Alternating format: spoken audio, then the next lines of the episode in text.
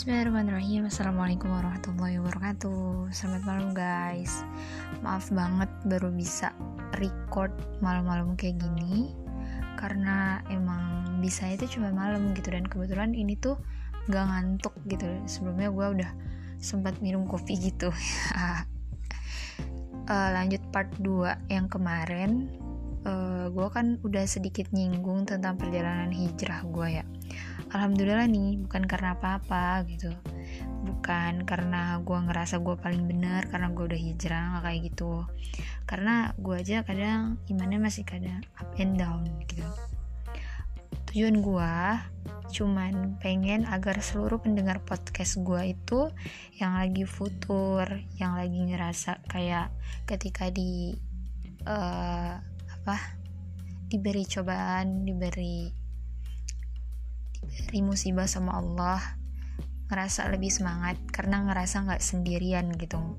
Dan lebih istiqomah lagi dalam melakukan segala hal-hal kebaikan gitu. Mungkin uh, sebelumnya gue mau ngomong di podcast ini kalau ada unsur baiknya diambil kalau ada unsur yang kebiasaan gue yang kurang baik di mata kalian ya dibuang gitu. Jangan sampai meniru kebiasaan buruk gue gue aja ngelakuin kayak gitu gitu. Karena ya emang manusia makan khotok wanisyan ya guys ya guys. Manusia tempatnya salah tempatnya melakukan hal-hal yang ya something bad lah gitu kan.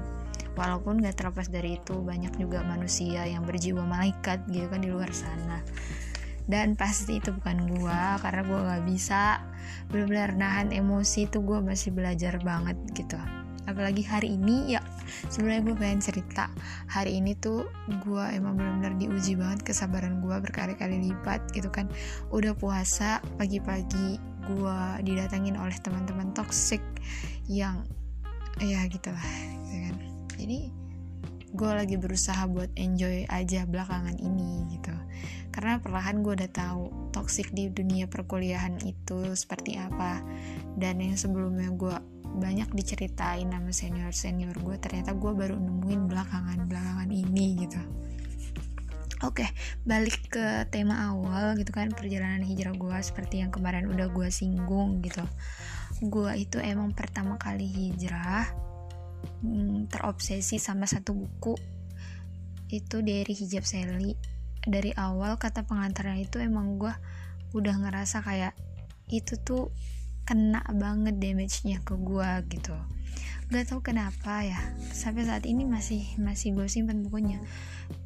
Awal-awalnya tuh kayak emang gue tuh sangat kayak first impression gue ketika beli buku itu gitu. Kayak menyayat hati gue aja gitu dari ya uh, apa sih persuasif banget gitu. Kata-katanya tuh bikin gue kayak ternyata uh, selama ini tuh gue belum belum melakukan hal yang sesuai syariat gitu. Nah alasan gue pengen hijrah itu pertama gara-gara baca itu kan. Kemudian terketuk mulai terketuk pintu hati gue gitu. Dan walaupun walaupun saat itu gue berubah tuh bukan kayak 100% lillahi ta'ala tuh kayak masih baina-baina gitu kayak masih gak jelas gitu. Karena pertama ilmu gue kurang di di situ. Ilmu gue kurang. Posisinya kan gue kelas berapa tuh? Kelas 2 apa kelas 3 SMP gitu. Gak salah gue kelas 3 SMP akhir-akhir eh awal-awal. Nah itu kan jadi emang rada rada masih labil lah gitu kan remaja labil. Nah gue tuh berubahnya secara drastis gitu guys. Dibilang berubah drastis ya kan orang kan biasa berawal dari kos kaki tapi kerudung masih belum. Gimana? Kalau gue tuh langsung semuanya gitu. Langsung semuanya uh, jadi terkesan gue tuh terburu-buru gitu. Sedangkan lingkungan gue gitu lingkungan sekitar gue itu kebanyakan orang-orang yang emang ya lu pikir deh gue itu dulu ikut klub renang gue ikut klub badminton terus gue waktu di MTS itu dulu salah satu anggota klub volley gitu kan. Ya otomatis tau lah pakaian atlet seperti apa gitu kan. Ya udah makin ke sini tuh kayak gue tuh jadi mager gitu buat latihan. Karena ya satu sisi pakaiannya kayak gitu kan apalagi renang. Woi ketika lu naik dari kolam renang lekuk tubuh lu bener-bener kelihatan apalagi itu di tempat terbuka outdoor itu kan. Nah setelah lu tahu lu ngerasa kayak ini apa? gitu. Ya udah abis itu kendala gue tuh emang di pakaian gitu ngelakuin hal segala sesuatu dari hobi-hobi gue gitu kan. Gue kan hobinya emang lebih ke arah sana gitu kan awalnya kayak badminton kayak apa segala macem. Emang berbau berbau inilah lingkungan gitu kan bukan yang hobi gue tuh awalnya bukan yang kayak puisi gitu-gitu tuh enggak gitu. Seiring berjalannya waktu tuh gue ngebatasin diri gue kan. Kemudian gue cari kira-kira apa yang bisa gue buat improve diri gue sehingga gue menciptakan self love pada diri gue gitu akhirnya gue menemukan lah ya kegiatan-kegiatan menulis uh, apa kayak berusaha buat belajar public speaking apalagi ketika gue di pesantren ternyata gue punya skill di situ. Kemudian gue mulai coba untuk kembangin kembangin lagi gitu. Nah perjalanan gue tuh nggak mulus guys. Nggak mulus-mulus yang seperti yang kalian kira gitu. Banyak banget kendala gue di awal itu. Pertama orang terdekat gue orang tua gue ketika gue baru ketika gue baru-baru hijrah itu orang tua gue tuh kaget gitu. Kaget dalam artian kenapa nih anak tiba-tiba pakaiannya hitam mulu? Karena gini uh, menurut gue kan menurut gue tuh dulu tuh langsung kayak pakaiannya gelap gelap mulu gitu mikirnya kayak ya yang namanya orang mas ilmunya kurang gitu ya. Jadi ketika hijrah tuh kayak berpatokan tuh yang penting nutup dan nggak mencolok gitu. Sebenarnya nggak gitu juga gitu. Mau warna apa asalkan gak tabaruj ya fine fine aja gitu selagi itu nggak nerawang nggak bikin lakukan tubuh terbentuk gitu itu jadinya gue kan gue tuh punya rok warna hitam sama warna coklat. Dan kerudung gue yang menurut gue pantas buat gue pakein itu karena kan rata-rata kerudung gue tuh bahan Paris ya. You know lah bahan Paris kan. Kayak gimana gitu kan terawang segala macem.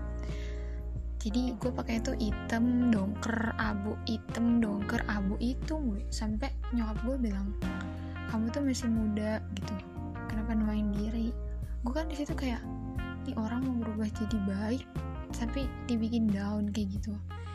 Karena emang ketika kita pengen lebih improve dan kita nggak didukung sama orang terdekat tuh kayaknya downnya tuh beribu-ribu kali. Karena emang itu tuh berpengaruh gitu setiap hari kita ngeliat gitu apalagi keluarga setiap hari kita ngeliat dia gitu. Ya awalnya gue kerasa kayak kok gue nggak didukung sih gitu. Nah terus di sekolah gue kan anaknya emang ya bisa dikatain barbar lah ya gitu kan. Barbar dalam artian kayak berteman sama siapa aja gitu. Gue nggak pernah ngebatasin diri gue gue nggak pernah yang namanya kayak ngehalangin diri gue buat berteman sama siapa-siapa aja gitu. Karena orang tua gue juga tahu gitu. Emang gue tuh kalau gue di dibatasin gitu untuk berteman sama siapa aja jatuhnya gue bakal lebih apa ya lebih bandel lah dari itu gitu. Ya udah uh, itu masih belum bisa dibuang sampai saat ini pada diri gue karena gue ngerasa emang itu susah banget gitu kan. Apalagi gue orangnya supel mudah kenal sama orang. Ya itu tantangan terbesar gue sih. Habis itu kayak uh, orang tua gue mulai sedikit-sedikit ngedukung gue kayak memfasilitasi gue buat beli gamis buat beli kerudung gitu-gitu. Akhirnya itu kan jadilah uh, sedikit perjalanan hijrah gue lebih dipermudah. Kemudian sempat juga di kelas itu kan gue bendahara kelas ya. Gue kan orangnya terkenal galak galak galak tegas gitu ya. Jadi uh, eh, gue tuh dulu pakai ini pakai jilbab tuh sampai bokong gitu karena gue kan drastis gitu kan hijrahnya. Gue dikatain itu kerudung apa gorden? gitu. Asli gue gue rasanya pengen nangis posisi itu kayak tapi ya gue bawa senyum aja gitu. Kayak ya udah ini nggak apa-apa gitu. Tapi abis itu ketika gue lagi sendirian gue nangis kejar gila. Kayak ngerasa ini orang ada apa? gitu. Terus teman-teman terdekat gue juga kayak kok dia tiba-tiba berubah yang tadinya? Gue kan orangnya kerudungnya angkat angkat diangkat sampai mau apa dada gue kebuka yang di mana kena angin tuh gue cuman kayak nyantolin apa sih jarum pentul doang satu gitu. Itu pun kadang kalau kena angin kebuka-buka. Sementara kerudung gue jadi kayak pakai bros gitu kan satu di gini di kesampingin gitu di bros. Otomatis teman-teman yang tadinya satu klub sama gue yang tadinya pokoknya ikut kegiatan-kegiatan yang bareng sama gue oh ya gue dulu kegiatan itu patroli keamanan sekolah PKS kayak polisi-polisi sekolah gitulah. Otomatis kan dia bergerak di bidang militer gitu kan. Oh ya itu jahiliyah banget juga gitu kan gue deket sama salah satu mantan gue tuh di ekskul itu. Jadi ketika gue hijrah untung gue nggak sekelas lagi pas kelas 8 sama kelas 9 sama dia. Jadi gue bisa lebih tenang lah dari ocehan-ocehan orang-orang di sekitar gitu. Walaupun kadang ketika gue deket sama cowok tuh kayak masih adalah yang sinis masih adalah yang kayak seolah-olah nggak seneng dengan tingkah gue gitu kan. Ya karena emang gitu gitu. Kita berubah dari cover itu karena kewajiban kita gitu bukan karena kita soalim gitu. Ya kita belajar sampai sampai kapan pun kita tetap belajar gitu. Jadi uh, apa jangan pernah ngejudge cover ya pernah ngejudge or seseorang itu dari apa yang dia pakai apa yang dia penampilkan gitu. Toh kita aja ketika orang yang berpakaian maaf ya berpakaian terbuka kita nggak pernah ngomong kayak kenapa sih kamu pakai pakaian terbuka? Gini kayak mengganggu pemandangan gini. Kita masih jaga perasaan dia dong. Nah coba hal yang kayak gitu tuh diterapkan sama orang yang menutup aurat secara sempurna secara sempurna. Aturan kayak gitu tuh malah bikin insecure dong gitu kan? Dengan orang yang menutup aurat secara sempurna bukan dihujat gitu. Malah jatuhnya kita kayak rasa dia udah menjaga ya kita membantu dia untuk lebih menjaga gitu. Jangan malah orang yang udah ngelakuin suatu yang lebih dari kita karena kita nggak suka karena kita ngerasa tersaingi kita jatuhkan gitu. Kebanyakan orang-orang tuh kayak gitu. Cara melampiaskan rasa irinya itu dengan menjatuhkan keunggulan seseorang. Itu orang Indonesia sih gitu. Abis itu pokoknya intinya gue dilema dengan apa yang gue ambil keputusan gue gitu kan. Nah lama kelamaan ya iman pasti ada lah ya fase di mana up and down gitu kan. Apalagi ketika gue hijrah itu lagi musim-musimnya fashion fashion yang ya gaul lah gitu kan. Gue kalau ditanya gue pernah kepikiran buat open buat lepas jilbab alhamdulillah nggak pernah. Tapi kalau gue kepikiran untuk pengen pakai pakaian yang fashionable itu gue pernah kayak coba dulu gue ngerasain ya zaman kayak gini gitu pakaiannya yang kayak cocok gitu buat gue gitu usia gue banget gitu. Tapi di satu sisi astagfirullah gitu. Apa yang lu pikirin tuh sekarang tuh hanya kayak kepuasan dunia aja toh yang mau lu kasih lihat siapa gitu kan. Sementara suami gak punya gitu kan. Ya percuma juga gitu kecuali lu. Itu lagi sisi gue ketika gue lagi warasnya. Kalau nggak waras tuh kadang gue overthink kayak gue nuain diri nggak ya? Orang-orang pasti ngira gue kayak ibu yang punya anak satu gitu kan. Kadang gue sempat kepikiran kayak gitu. Jangan ditiru sumpah. Gue tuh emang kadang suka aneh-aneh banget gitu. Apalagi kalau gue tidur sampai larut malam overthink itu jangan ditiru banget gila jadi intinya itu guys. Sedikit perjalanan gua. Mungkin emang enggak enggak terlalu uh, value ya. Tapi semoga ngebantu buat kalian lebih semangat lagi gitu. Buat yang masih setengah-setengah ayo kita fullkan kita kerahkan semua tenaga kita untuk jadi lebih baik. Apalagi ini momentum bulan Ramadan gitu kan.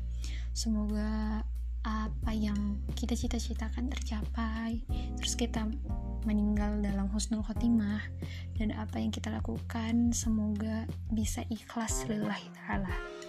Oke okay, see you guys nanti di episode selanjutnya dan temanya insya Allah bakal ganti dari yang sekarang malu menunjukkan identitas sebagai seorang muslim. Jadi ini episode kedua udah kelar ya see you. Terima kasih udah mendengarkan celotehan-celotehan gua malam ini. Assalamualaikum warahmatullahi wabarakatuh